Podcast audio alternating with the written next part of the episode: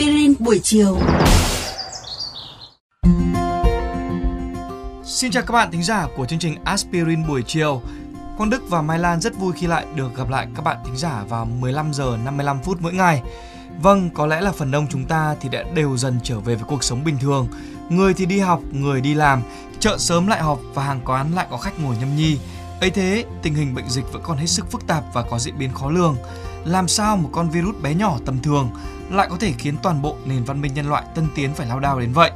Hôm nay thì chúng ta sẽ cùng tìm hiểu về uy lực vô hình của sinh vật này các bạn nhé.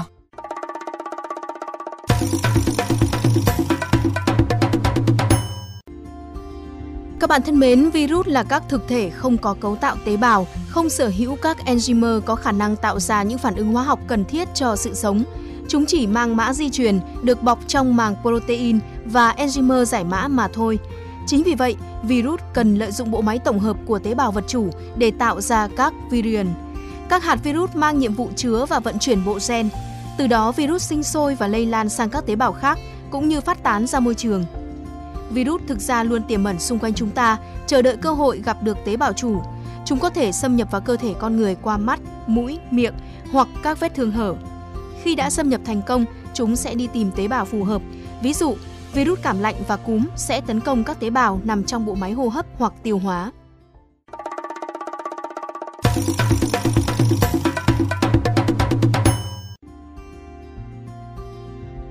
Cấu tạo của virus quá đỗi giản đơn, chúng thậm chí còn chẳng thể tự tồn tại hay là sinh sôi ngoài môi trường.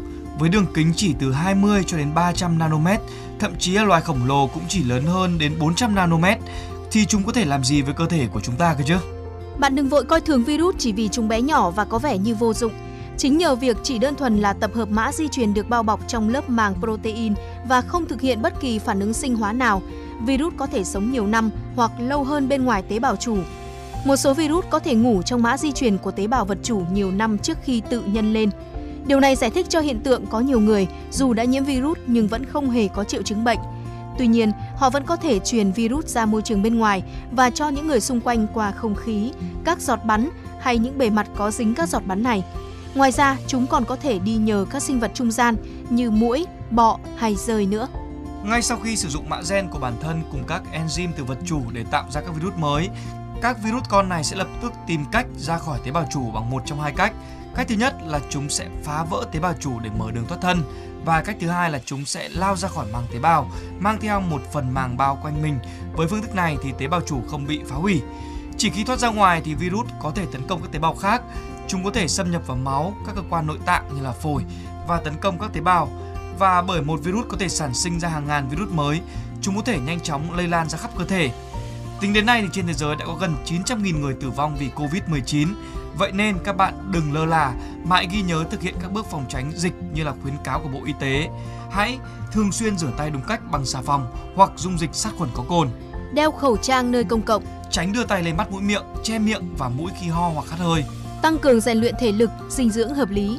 Vệ sinh thông thoáng nhà cửa, lau rửa các bề mặt. Tự cách ly tại nhà khi có dấu hiệu sốt, ho, hắt hơi và khó thở đeo khẩu trang và gọi cho cơ sở y tế gần nhất.